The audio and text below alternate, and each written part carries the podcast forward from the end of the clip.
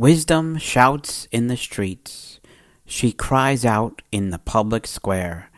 She calls to the crowds along the main street, to those gathered in front of the city gate. How long, you simpletons, will you insist on being simple minded? How long will you mockers relish your mocking? How long will you fools hate knowledge?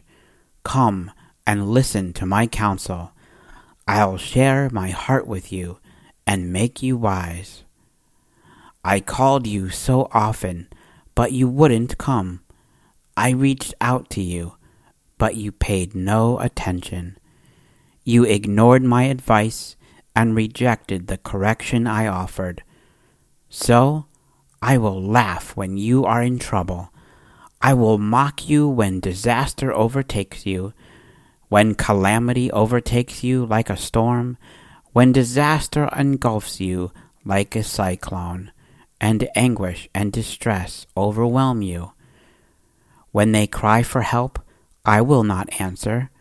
Though they anxiously search for me, they will not find me, for they hated knowledge and chose not to fear the Lord.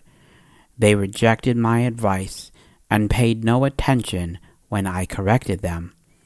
Therefore, they must eat the bitter fruit of living their own way, choking on their own schemes.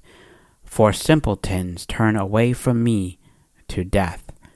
Fools are destroyed by their own complacency, but all who listen to me will live in peace, untroubled by fear or harm.